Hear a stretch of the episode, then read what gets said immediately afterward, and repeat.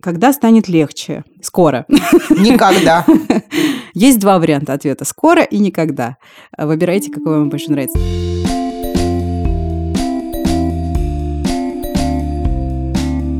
Слышите ли вы волшебный перезвон колокольчиков и топот оленей? Всем привет! Это самый честный подкаст о материнстве «Ты же мать», и здесь мы, ваши новогодние олени, то есть ведущие. Нас здесь трое, меня зовут Настя Хартуларь, у меня есть дочка Варя, и три года и 9 месяцев. К концу года я так и не смогла точно почитать, сколько. Меня зовут Саша Давлатова, у меня есть сын Миша, ему 20, дочка Маша, ей 15, и сын Костик, ему 7. Сколько месяцев, я уже давно не считаю. Меня зовут Настя Красильникова, у меня есть сын Федор, ему 4 года. Это последний эпизод в этом году. Уже приближается, как верно заметила Настя, праздник. И в этом эпизоде мы будем отвечать на ваши вопросы. Мы ответим на вопросы, которые мы получали в письмах от вас в течение всего года. Мы выбрали из них самые классные. И еще немножко ответим на вопросы из Инстаграма, потому что там тоже много классных вопросов нам нападало. Спасибо вам большое, что вы весь год слушали подкаст «Ты же мать», писали нам письма, комментарии оставляли, ставили звездочки, хвалили и критиковали нас. Мы вам желаем, чтобы в новом году все было лучше, чем в старом. Поехали? Понеслась. Письмо номер один от Виктории. Хочу спросить конкретно у Саши. У нас с братом разница в возрасте 15 лет. Мне 30, пишет Виктория, брат 15. Как ваши старшие дети реагировали на младших? Была ли ревность и другие взбрыки?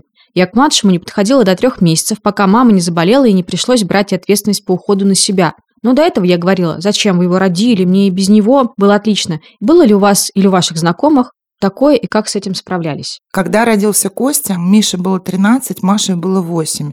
И такой яркой ревности я ничего-то не видела. Наверное, она какая-то была, я так думаю, но они довольно благосклонно все это восприняли и очень любили его маленьким. Вот сейчас зато они мне предъявляют уже я не знаю, правда, это ревность или обостренное чувство справедливости, что с ними обращались гораздо строже в этом возрасте. Им не было позволено столько, сколько Кости. Они все время меня пытаются как-то уесть, что он там недостаточно воспитанный.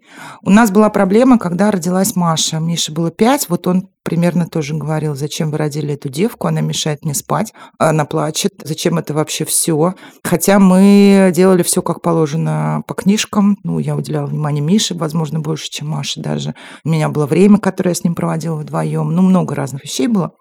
И вроде как по первости все было ничего, но потом стало сложнее и сложнее. Они сейчас практически не общаются.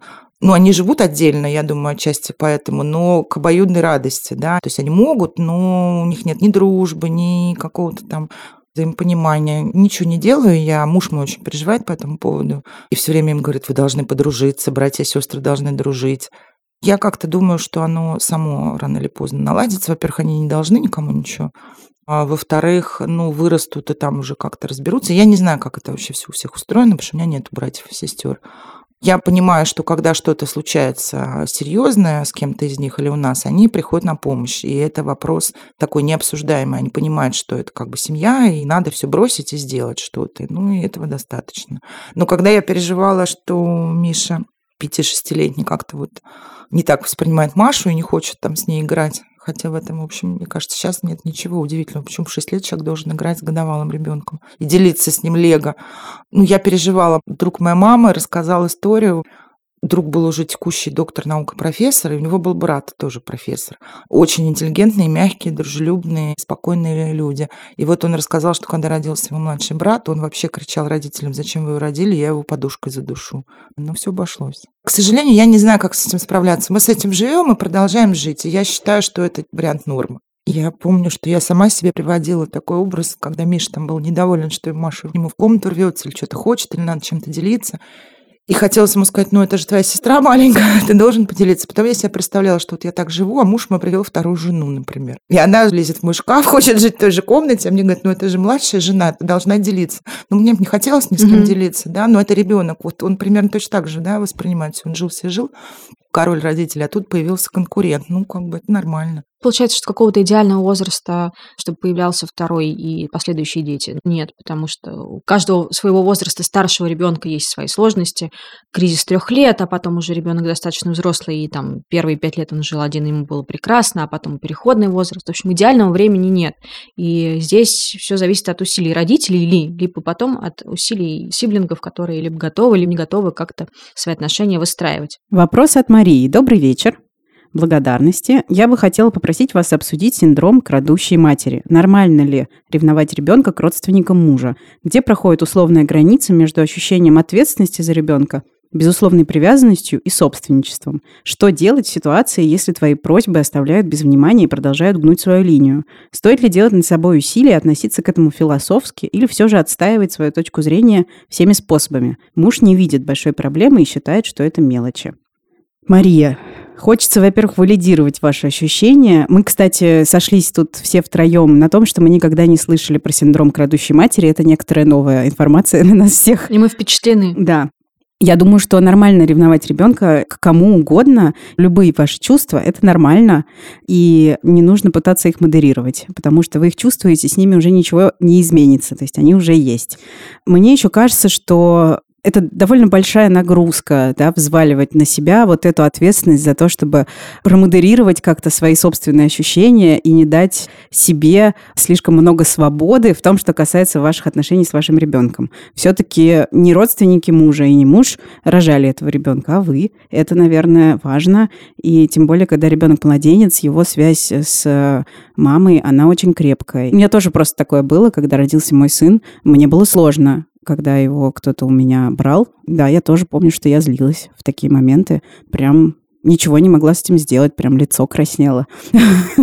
И мне кажется, что это, во-первых, обусловлено как-то биологически, а во-вторых, ну классно, когда родственники и все вокруг к вам прислушиваются, и вам не надо объяснять, философски или не философски вы к этому относитесь, а просто вам так хочется. И этого, по идее, должно быть достаточно. Вот хочется вам все время проводить с ребенком и никому его на руки не давать.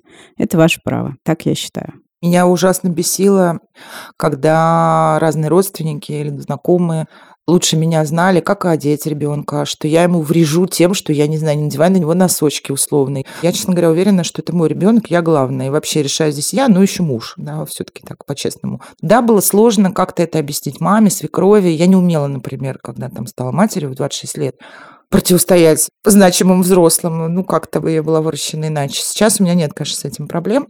Хотя есть, точно так же есть учителя, педагоги. И вот мне педагог продленки в школе сделал замечание, что Косте надо постричь ногти. Ну, как бы я без нее знаю, что надо постричь, они растут слишком быстро. Да, они у него уже были там длиннее нормы, но это не было, ну, то есть у него не были ногти, как у волка.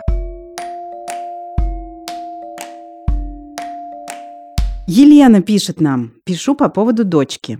Она уже давно задает вопросы про смерть и старость. В принципе, картину мира я ей примерно обрисовала, и пока она вроде успокоилась. Но начались вопросы по поводу мяса. Когда я готовила рыбу, у ребенка случилась невероятная истерика. Глаза были полны ужаса, а крик такой, будто я ее жарю. Пришлось соврать и сказать, что это не та рыба, что плавает в океане, как пластилиновая собака. Дальше был разговор про пищевую цепочку, и ребенок был очень впечатлен тем, что в нашем мире кто-то кого-то всегда ест. Был разговор про рыбу и ее когнитивные способности.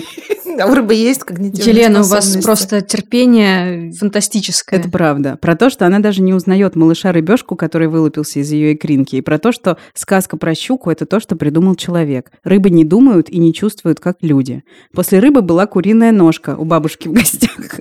Ребенок был в ужасе и трясся от страха. Господи, как я вам сочувствую. Я начинаю задумываться о том, что мне придется научиться готовить соевое мясо. От яиц мы уже отказались. У вас были подобные разговоры с детьми? Как происходит принятие хищнической сути человека у детей?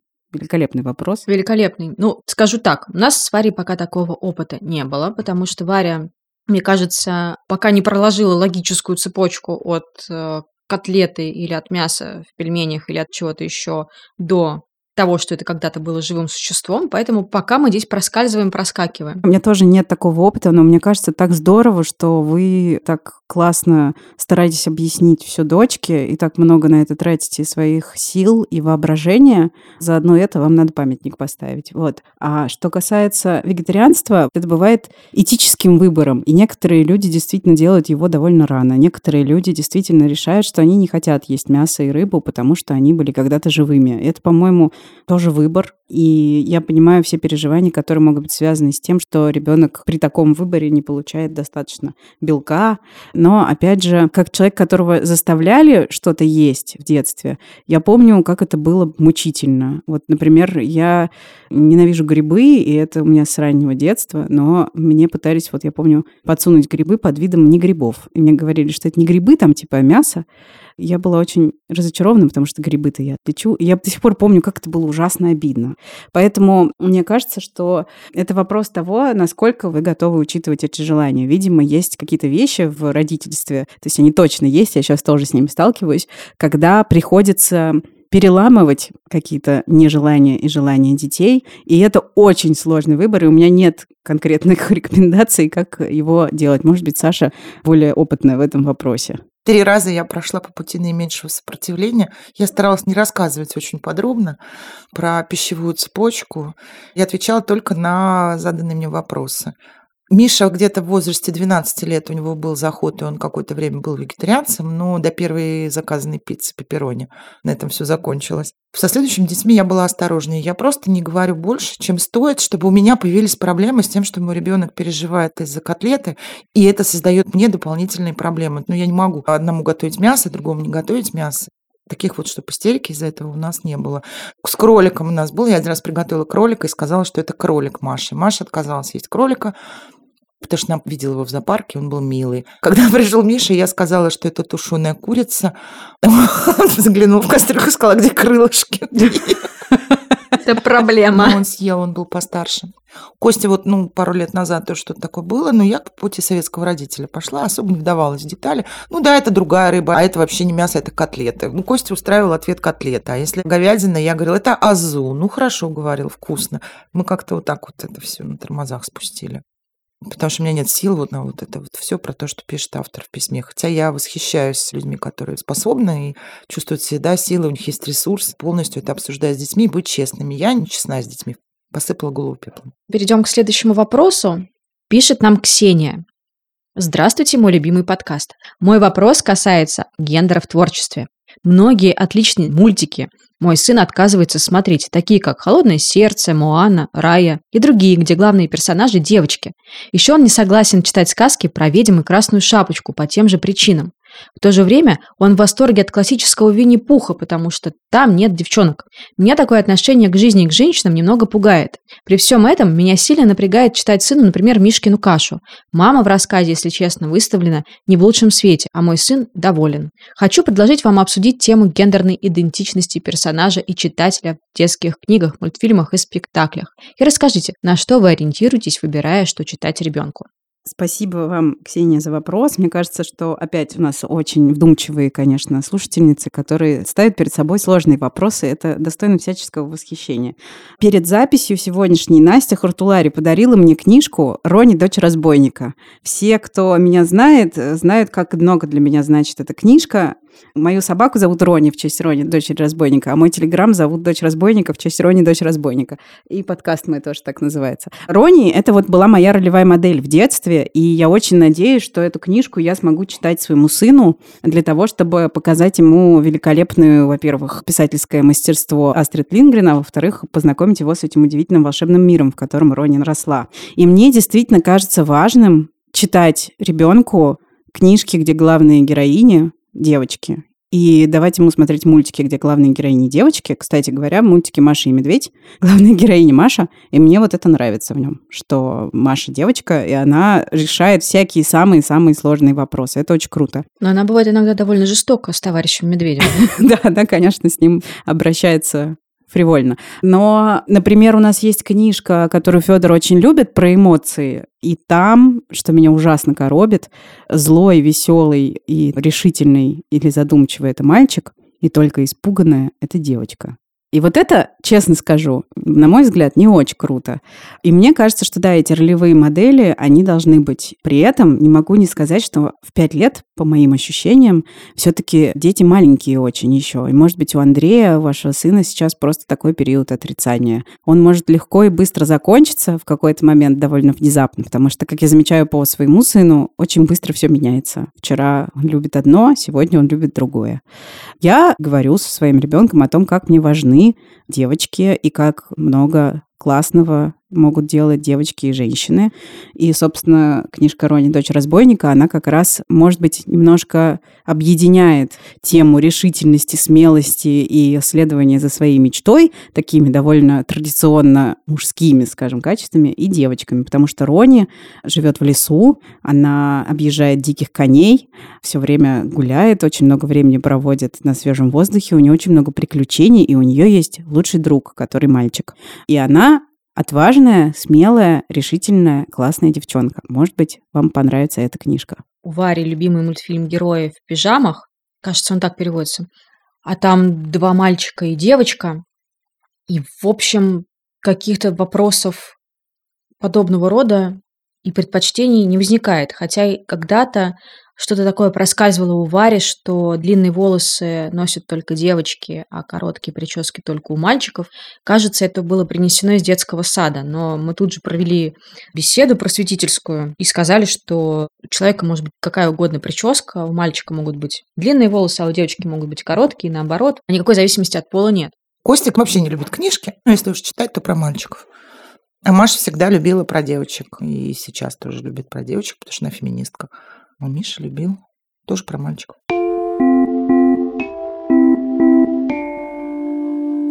Письмо от Марины. У меня есть дочь Эмилия, ей 2 и 3. Слушаю и жду каждую серию с нетерпением. Спасибо большое, Марина.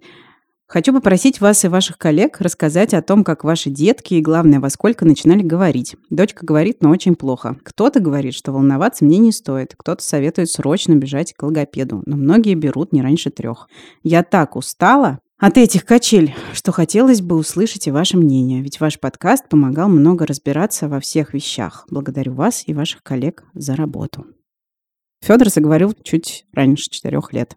Да, конечно, я переживала, потому что, разумеется, его ровесники к этому возрасту уже как-то более-менее овладевали языком. Но он заговорил и быстро начал осваивать этот навык. Ему 4 года и там, не знаю, 10 или 9 месяцев, а он говорит очень подробно, распространенными фразами, четко, и может сказать все, что ему нужно, может поддержать разговор на отвлеченную тему, и в целом очень контактный, разговорчивый человек, поет песни, стихи читает. Очень понимаю это волнение. Более того, я очень понимаю давление снаружи, которое может быть связано с этой темой. Честно скажу, не в восторге я от этого давления, потому что женщинам с детьми, на мой взгляд, и без того тяжело. Но вы э, видите своего ребенка, и вы сами понимаете, все с ним в порядке, или есть какие-то тревожные звоночки. Но, честно говоря, я не эксперт в этой теме, но из того, что я читала, я делала вывод, что 2 и 3 – это не тот возраст, когда стоит волноваться из-за того, что ребенок говорит э, мало слов. Но, опять же, если у вас есть какие-то прям серьезные сомнения, вы можете обратиться, например, в Центр лечебной педагогики или к нейропсихологам или еще куда-то. Два и три Варя говорила очень мало и очень неразборчиво. И в первую очередь сходили к педиатру с нашими всеми волнующими нас вопросами. Он направил нас к неврологу, которая нас тоже успокоила, и их мнению мы доверились и, в общем-то, расслабились. И сейчас Варя говорит, поет, читает стихи, сочиняет свои песни.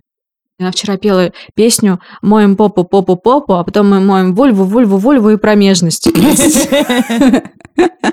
Кстати, я не сказала про это, но мы тоже, конечно же, ходили к неврологу с Федькой в какой-то момент, когда мы три, что ли, было. Я помню, что я очень волновалась перед этим и приходила с вопросом, ничего ли мы не упускаем я нашла ту формулировку, которая вызывала у меня наименьшую панику. И невролог сказал нам, что нет, мы ничего не упускаем. Есть такое понятие, как темповая задержка речи. Она связана с характером ребенка. Но опять же, 2 и 3, по-моему, это не тот возраст, когда ее можно прям так легко диагностировать. Тем более, что Эмилия уже говорит, Марина, она уже говорит, это супер. Речь очень часто у детей развивается рывками. Скачками. Скачками. Перескочим к следующему вопросу. От Ники. Добрый вечер.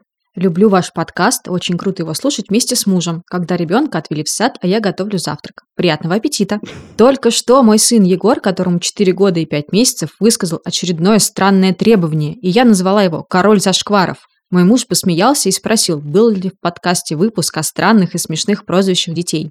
я решила вам написать. Расскажете? Коллеги? Машу мы звали Ляля, Миша был взрослый, когда она родилась 5 лет, а Маша была Ляля. И так это и прицепилось к ней прозвище Ляля-Ляля. И муж мой так ее и зовет иногда. И она очень обижалась. Сейчас уже, по-моему, смирилась. В детстве мы еще ее звали кровь пьешь, опять Ляля кровь пьешь. Вот это было какое-то прозвище от кровь пьешь, но я его забыла. Ну нет, нет, нет. Костика мы звали Кока, потому что когда ему не было года, мы ездили в Грузию, и там его все принимали за армянского ребенка. Это очень интересно. Ну, потому что я армянка там на четверть, что ли, а он на одну восьмую, да, получается. И звали его Костя Джан. И потом еще рассказали нам также, что армяне Костю зовут Кокой. И у него еще был такой, как у петуха, как это называется? Хохолок. Хохолок. И, в общем, мы его довольно долго звали Кока-Кока. И муж иногда еще зовет. У меня как-то не прижилось. Ну и было совершенно не дурацкое прозвище Котик, ну потому что Костя, Катуся, mm-hmm. Котик. Я недавно узнала и всех спрашиваю, у кого как записаны дети и мужья, и все остальные в телефоне. Я у Маши, оказывается, записана сильная женщина или там какая-то еще любимая женщина. У меня все записаны. Муж записан как Женя, дети записаны Маша и Миша. Ну, то есть без каких-то вообще, ну, понимаете, отметочек, без каких-то уменьшительных, ласкательных. У нас, видимо, это не принято. Я вижу подруг, теперь я обращаю внимание, звонит, сыночек, доченька, дочура там. Ну, вот у нас этого вообще не, не, нет. У меня в детстве было очень странное прозвище Кулема, и оно милое, меня дома так звали, оно мне нравилось. И мама рассказала, что мы отдыхали в комдоме отдыха или в санатории, я была совсем маленькая, ну, я не знаю, три года, четыре, пять, не, не, мама не помнит. И там был мальчик постарше, а, уже школьник, который много со мной играл. Он меня так звал, Кулема. Где этот мальчик, никто не знает. Но вот этот Кулема прицепилась. У меня бабушка любила это слово Кулема. Я вот ты сказала, я сейчас вспомнила. Чего, как Варю называете? Среди родственников у Вари есть прозвище Барбарис. Варвара Барбарис. Иногда мы Варю называем за глаза наша ягодка. Контекст такой, ну что, я пошла за ягодкой в детский сад. Каких-то других прозвищ, наверное, не прилипло пока. Как у вас? У нас много. Мой муж Тёма называл Федора одно время мальчугани или пацанопула, потому что у Федора есть греческие корни. И еще есть такое прозвище у Федора Лапупа, которое ему самому нравится. Это из какого-то жуткого анекдота, который мой муж рассказывает. Я не буду его пересказывать. В общем, э, слово Лапупа означает какой-то какой ужас. А я его называю обнимальчик, потому что он э, очень много обнимается. Еще его называл глазированный сынок. Ну, в общем, много разных таких э, сахарноватных прозвищ у него. Но обнимальчик ему очень подходит.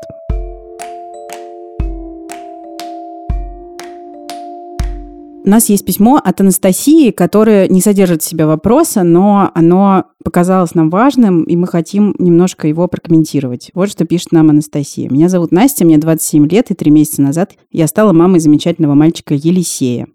Недавно я послушала эпизод вашего подкаста про неидеальное материнство и хотела поделиться своей проблемой. Я часто слышу, что в эфире все агитируют за кормление грудью. Я чувствую себя очень ущербной, ведь я прекратила кормить грудью по собственной инициативе.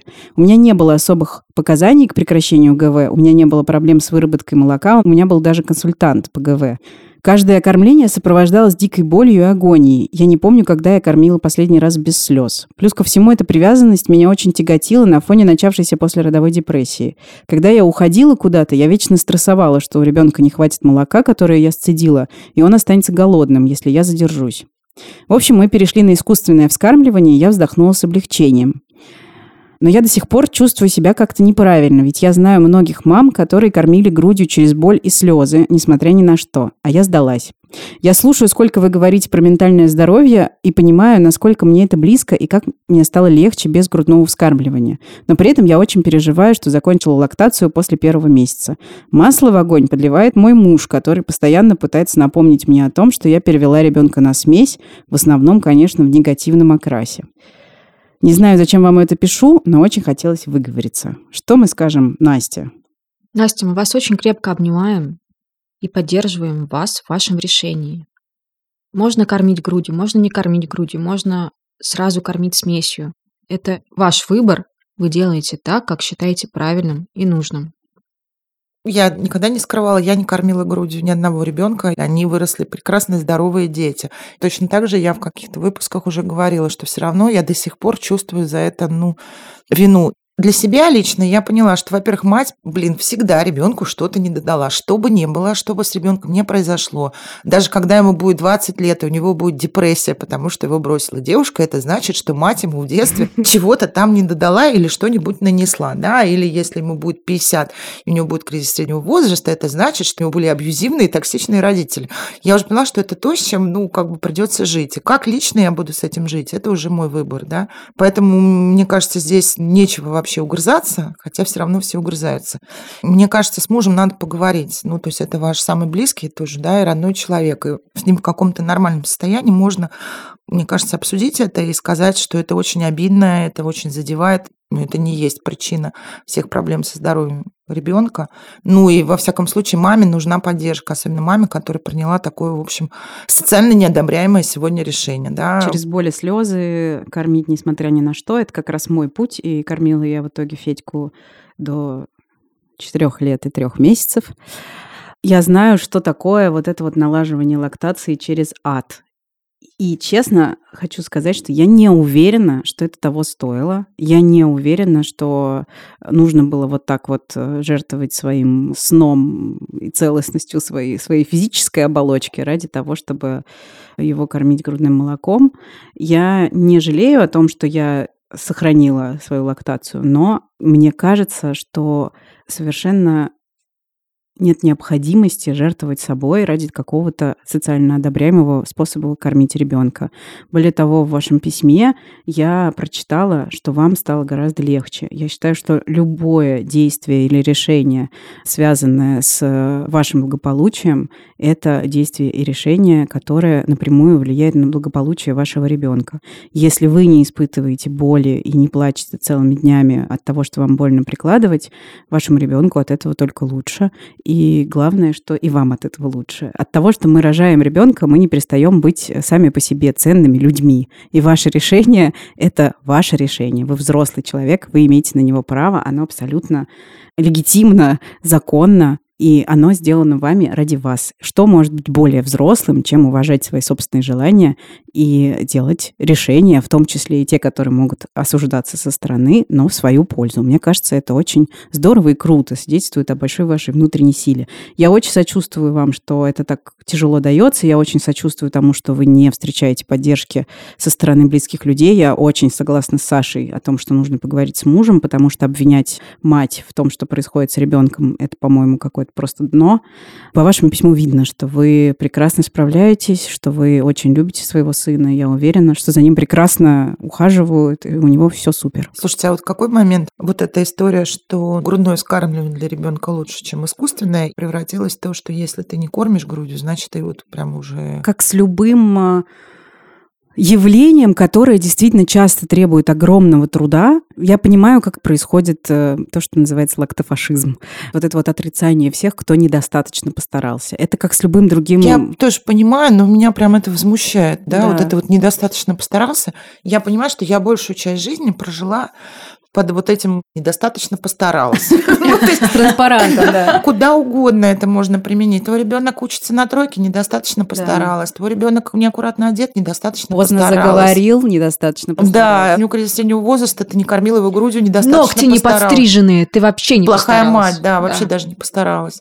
Я вот правда все время с этим живу. Я, наверное, переживала, но, честно говоря, нет. Так, я немножко переживаю, когда я делаю что-то социально не очень одобряемое. Но это на самом деле не так, чтобы прямо вот, да, это меня травмировало очень глубоко. Я вообще, наверное, такая поверхностная. Ну, я понимаю, как это может реально травить жизнь, потому что даже у меня вот годы этого материнства по мелочи, по капле, ну, блин, мне 46 лет, у меня трое уже, в общем, взрослых, абсолютно нормальных, прекрасных детей, и я все время недостаточно что-то, и я вот так вот с этим прожила. Да ну в баню людям позволять это с нами делать, со мной. Согласна. Это звучит как лозунг. Выходим с транспарантом. Настя, мы с вами. А теперь к э, вопросам, которые насыпались в Инстаграм. Среди них есть много очень всяких забавных. И самый популярный вопрос, вы удивитесь, звучит так. Как вы все познакомились? Как мы познакомились? Мы познакомились осенью 2019 года, когда нас всех вместе собрали и сказали, что вот вы трое будете записывать новый подкаст про материнство. Так и было. Еще mm-hmm. потом, через несколько встреч, мы придумали, как он будет называться. Да, мы все познакомились в студии. Такая вот не романтичная история знакомства. Хороший вопрос. Какие ежедневные обязанности регулярно берут на себя отцы? У нас все ровненько, четенько, все пополам. От разгрузки и загрузки посудомоечной машины до приготовления еды, до того, кто отводит и забирает Варю из детского сада. Прям все ровненько пополам. Но у меня муж укладывает Костю, он может купить продукты, может погулять с Костей. Он очень много делает, что выходные с ним. Он его может забрать на все выходные. И каждый день укладывает его спать. Это прям вот почетная обязанность моего мужа. Мой муж тоже, по-моему, почти каждый день укладывает Федора спать. Ходит с ним по утрам в кафе есть сырники каждое утро буднего дня. По быту тоже многое делает мой муж. Ну, хотя как многое. Он каждый вечер загружает посудомойку. Но все равно, к сожалению, весь менеджмент все еще на мне, да, и вспомнить о том, что нужно купить там, не знаю, молоко, бананы, уже есть какой-то прогресс в этом направлении, но все равно еще не совсем такой, какой хотелось бы. Но в целом с ребенком мой муж проводит много времени, и мне кажется, что это классно.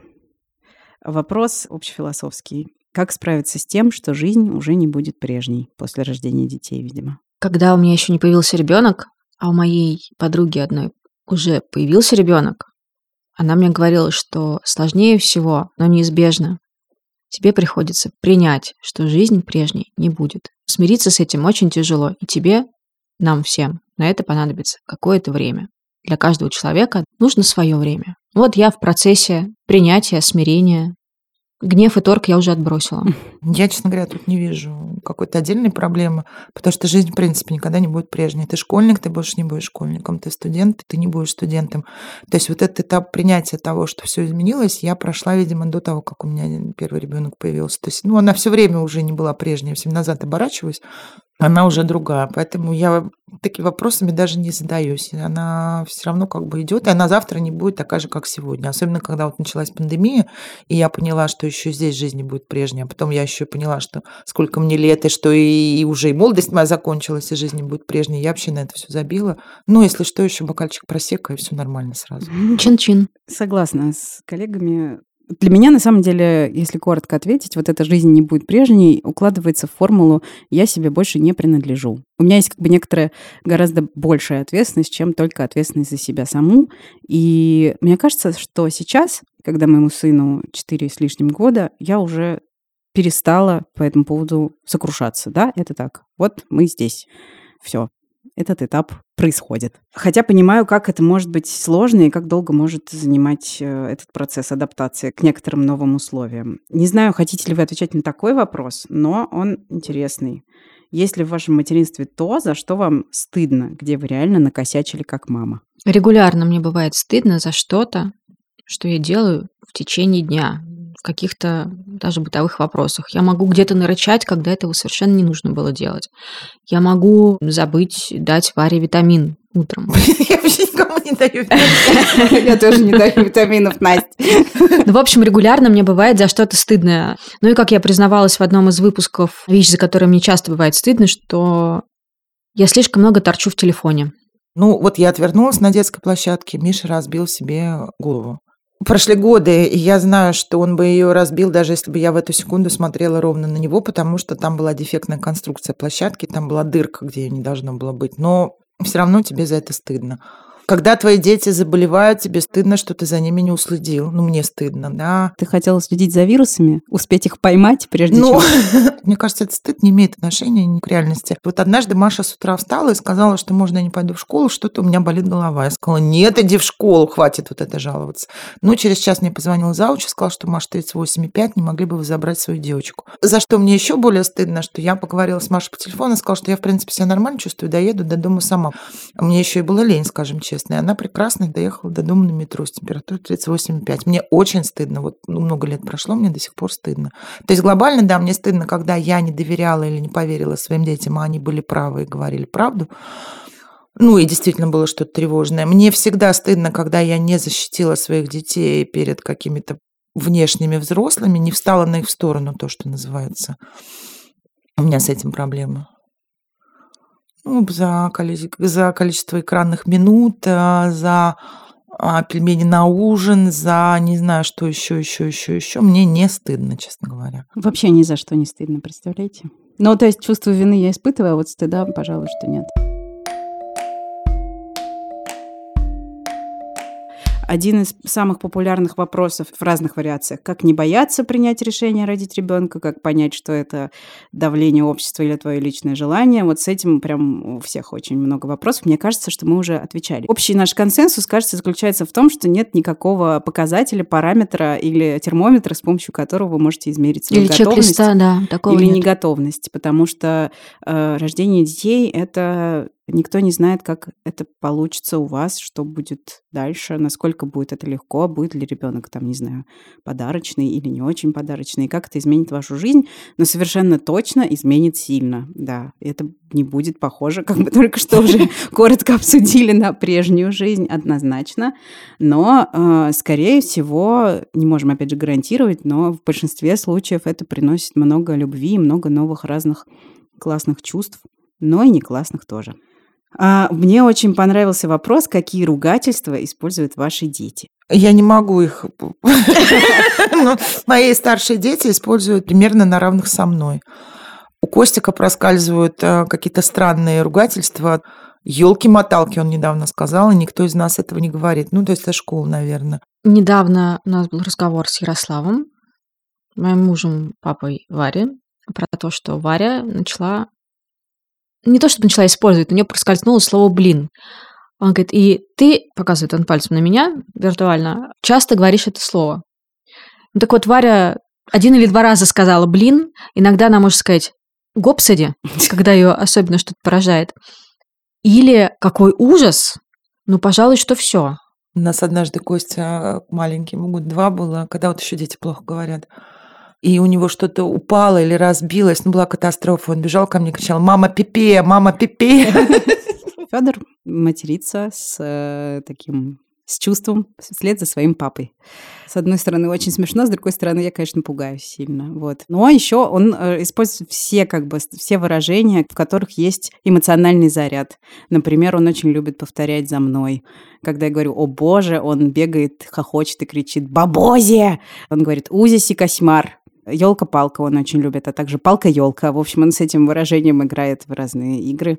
Ну, в общем, он э, по-разному ругается, и, честно говоря, по-моему, это весело. А хотели бы вы поменяться местами с вашим ребенком на день, и что бы вы делали? О, да. Я бы с удовольствием целый день смотрела бы мультик про героев, периодически отвлекаясь на то, чтобы съесть что-нибудь. Нет, это мне будут говорить, вставай, иди в школу, а сейчас переоденься, а сейчас делай то. А может быть, я буду хотеть совершенно другого, когда мне будут говорить, ешь котлету, а я буду хотеть чупа-чупс. Не-не-не, нет. С кем меняться, в принципе, не хочу. Мне все устраивает. Мне кажется, я бы хотела, потому что Федор такое детство, в котором он много времени проводит как маленький ребенок, лепит снеговиков, он кувыркается в снегу, в том числе через голову, я на него смотрю, просто вытращив глаза залезает на деревья. Я вот это все в детстве тоже очень любила. И мне конечно, хотелось вот эту непосредственность и радость по поводу освоения окружающей реальности себе ненадолго вернуть. Вот. Но потом, честно говоря, мне кажется, что в его ежедневной рутине очень много любви. И это тоже классно. Так что мне кажется, что да, я бы с радостью занялась бы тем, чем он занимается вот каждый день, и было бы классно. Хороший вопрос, который мне понравился. За какие бытовые привычки вы себе благодарны в контексте материнства? У меня они так меняются, все эти привычки. Вот, у меня есть бытовая привычка пить кофе в одиночестве с каким-то приятным видом в окно или в обратную сторону. Поэтому с вечера я создаю себе то пространство, в котором я буду пить это кофе, и там не будет э, тарелки из-под хлопьев, mm-hmm. какой-нибудь обертки, еще что-нибудь. Но чтобы реализовать эту привычку, я себя довожу до невроза. Поэтому я не очень благодарна, ну, потому что я слежу, чтобы вечером был порядок. У меня нет привычки, что ты почистил зубы, сразу вымыл раковину. Я знаю, у людей есть куча каких-то таких лайфхаков. У меня нет ни одной такой привычки. Я не, не накрываю плиту фольгой, я не мою плиту каждый раз, когда на ней что-то приготовила. Я мою кафель, который над плитой, из серии раз в несколько месяцев, и выяснилось, что многие люди моют это сразу после того, как они готовили, и там нет вот жирных таких Я пятен. никогда этого не делала. Тоже узнала бытовую привычку, когда кухонные шкафчики сверху застилают пленкой, а можно газеткой. Ну, потому что там, оказывается, скапливается грязь. Ты просто выкидываешь газетки, застилаешь следующий. А у меня кот прыгает на шкафы и телом своим меховым протирает все это. Удобно. Настя, а ты? У тебя есть бытовые? Мне кажется, что я благодарна себе за то, что я очень много внимания своего инвестировала в то, чтобы быт поделить с мужем. Да, вот я много за это сражалась, а, проводила много разговоров, и я чувствую, что все было не зря. Мне стало легче. Ментальный груз мы там поделили, и дела, и это работает. Очень много вопросов. Хочется коротко ответить на некоторые. Как вы пережили четвертый триместр? У нас есть об этом эпизод в первом сезоне. Мы обсуждали беременность, роды и потом время после родов. Когда станет легче? Скоро. Никогда. Есть два варианта ответа. Скоро и никогда. Выбирайте, какой вам больше нравится. На самом деле, вот я, я скажу, еще раз повторю, я это все время повторяю, но я из тех, кому становилось легче в первый год жизни младенца. Сначала после трех месяцев стало чуть легче, а потом после шести. Про период после трех месяцев поддержу, да. Нет, после его двух лет стало легче. Потом после пяти а потом ты опять погружаешься в какую-то пучину тревоги. Расскажите побольше про ненасильственное общение при, при воспитании сына, пишут мне. Мне просто так страшно, что я его сломаю, что я скорее даже слишком мягкая, и в некоторых вещах я не настаиваю, и вижу, как это тоже не очень полезно последняя дилемма моего родительства, которую я никак не могу решить, потому что меня пугает одновременно то, что ребенок не научится справляться со стрессом, если я не буду на чем-то настаивать. И точно так же пугает, что стресс будет слишком сильный, если я буду на чем-то настаивать. Поэтому, ну, это сложно. Мне, скажем так, гораздо проще не применять никакого насилия, чем применить хоть какое-то. И я не уверена в том, что это как-то исключительно правильно. И вот влить, например, в Федора лекарство становится невероятно чудовищно трудным приключением для всей семьи. И мне не хотелось бы, чтобы это было так, потому что я понимаю, что есть вещи, которые делать необходимо. Как перестать тревожиться из-за ребенка и как не стать тревожной матерью. Очень много у нас вопросов таких. Мне кажется, что, во-первых, мы часто признаемся в том, что мы все тревожные матери, а во-вторых, психотерапия действительно как-то помогает немножко. Да-да, психотерапия. А еще, как всегда повторю, белое, красное или коньяк. Игристое. Да. Когда приходит любовь к ребенку? Меня недавно спросили, ну вы же любите своих детей? Вот можете привести примеры из ежедневной жизни, когда вот вы понимаете, что вы их любите. И меня это повергло в такое 15-минутное молчание. Конечно, я их люблю. Перед сном я их люблю. Когда они спят, я люблю. Когда им плохо, я их люблю. Когда их там кто-то обидел. Ну, я не знаю, я их люблю или жалею, или опять же чувствую грызение совести. Иногда их ненавижу. Вот я с ними разговариваю, прям, а, прямо хочется. И Миша вот уже в том возрасте, когда я могу прямо прям сказать это. С остальными нет, конечно. Я вот поняла, я очень остро чувствую, как я их люблю и как я ими горжусь. Это еще и связано между собой, когда они в чем-то лучше меня. Вдруг. Мы ходим на квиз, и никто не знает ответа, а мой ребенок знает. Вау, и я прямо вот так им восхищаюсь. И такой вот. Ну, это тоже какая-то вот не про любовь, да, а про что-то другое. Это гордость же собой, что вот же какое чудо я произвела на свет, какой он умный. Когда Маша выиграет у меня в шахматы, когда Маша что-то говорит, а я этого не знаю. Вот очень смешной был момент, когда мы с Мишей ходим в одну кофейню, там надо копить баллы. Но чтобы расплатиться с этими баллами, там надо произвести в этом приложении несколько нажатий как бы кнопок, и я не в состоянии понять. Там не очевидно, да. И Миша, видите, берет у меня прям телефон вот молча из рук, как у бабки у старой, и, и очень быстро сам все нажимает, а я это медленно все делаю. Я не испытываю чувство обиды, а я восхищаюсь им, опять же, как бабка, да, вот молодежь какая умная. Но это все не про ту любовь, про которую обычно спрашивают. Поэтому вот просто это есть и все. Этого не будет, тебе плохо. Я сейчас очень боюсь скатиться в какие-то шаблонные программные штуки. Ребенок практически с его появления внутри тебя вызывает все время много разных сложных чувств. И эти все сложные чувства постоянно меняются. А еще меняется сам ребенок. И вот эта вот история, когда мои чувства пытаются бежать, и мои эмоции, которые Варя вызывает у меня, пытаются бежать вот за этим меняющимся человеком. Мне даже показалось недавно, что Варя — это совершенно другой человек, чем тот, которого я взяла на руки в роддоме, которого ко мне приложили. То есть это был один человек, а это уже совершенно другой человек. А если уж смотреть фотографии в телефоне с самого начала, то где вот тот кулечек, который вдруг стал вот этим вот человеком. Тут вообще философский вопрос, что такое любовь. Да, что такое любовь, да. Что такое любовь? Но это что-то огромное, теплое, меховое, и оно появилось, наверное, с самого начала. Я увидела фотографию Вари с УЗИ 3D. УЗИ черно-белое, совсем непонятно, что это там, какие-то тени. А тут тебе дают фотографию 3D, и там лицо человека. Ты думаешь, ё внутри меня человек с лицом и прочими вещами. Прочими ногами. В общем, я каждый день практически пытаюсь вообще понять, что вообще происходит. Ответа у меня нет. А мне тут хочется сказать, что э, в случае моем любовь к ребенку пришла не в тот момент, когда мы с ним увиделись и когда я его родила, а через несколько месяцев после этого. Сначала я чувствовала большую ответственность, сильную тревогу, и в основном больше ничего. И ужас по поводу происходящего с моим телом. Вот. А любовь появилась и оформилась как-то значительно позже. И мне кажется, что это нормально, что любовь к ребенку не включается по щелчку, нет никакого тумблера, который ее зажигает, но зато она крепнет со временем и превращается в, действительно в большое, классное, теплое чувство. Что вы разрешаете детям из того, что запрещали в детстве вам? Ходить без тапок, а, есть постели, мы это обсуждали, подходить к окну на прогулке и кричать «мам, мам, дай попить», поздно ложиться спать, не чистить зубы, не мыться, если не хочется, клянчить, плакать, жаловаться, ябедничать. Короче, я разрешаю все, что не разрешали мне. Ну, в общем, я тоже разрешаю все, что не разрешали мне. Есть снег, бегать и кричать. В общем, просто проводить нормальное, веселое детство. И я до ковида разрешала всем есть с немытыми руками. У меня не было правила обязательно помыли руки, теперь есть. И я разрешаю брать напитки в мою кровать, еду в мою кровать. Представляете? Ну, короче, вообще. Вообще, по-моему, ничего не запрещаю ребенку. Есть правила, да, но это не про запреты. Он их уже привык исполнять. Моет руки, когда приходит с улицы, чистит зубы два раза в день.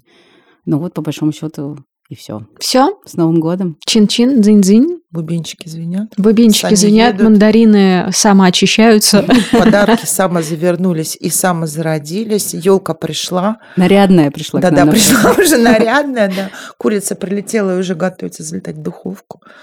И колбаса. Оливье сам себя настрогал. Обожаю этот лайфхак. По-моему, я в прошлом году уже говорила. Не забывайте про консервы, где за вас уже нарезали картошку, морковку и положили горошек.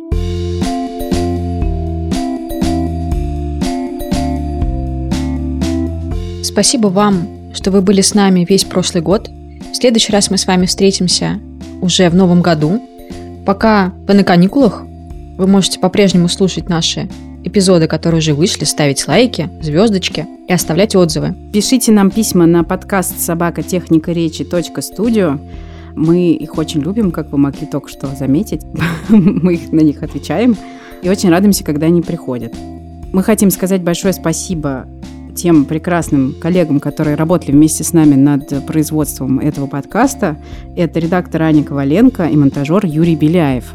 Очень ценим все ваши усилия и старания. Спасибо вам большое. А еще мы хотим поблагодарить э, нашего редактора Аню Чесову, которая уже больше нас редактирует, но она э, совершила все самые главные усилия для того, чтобы этот подкаст вообще состоялся. И она на протяжении трех сезонов была нашей путеводной звездой. Мы очень ей признательны, потому что благодаря ей, в общем-то, сформировался наш фирменный стиль. И в целом все это случилось благодаря ее упорству, э, таланту и стараниям. А теперь э, своим упорством, талантом и старанием нас поддерживает Аня Коваленко. Аня, спасибо тебе большое. Спасибо вам большое, друзья, коллеги. С наступающим. Пока. С Новым годом.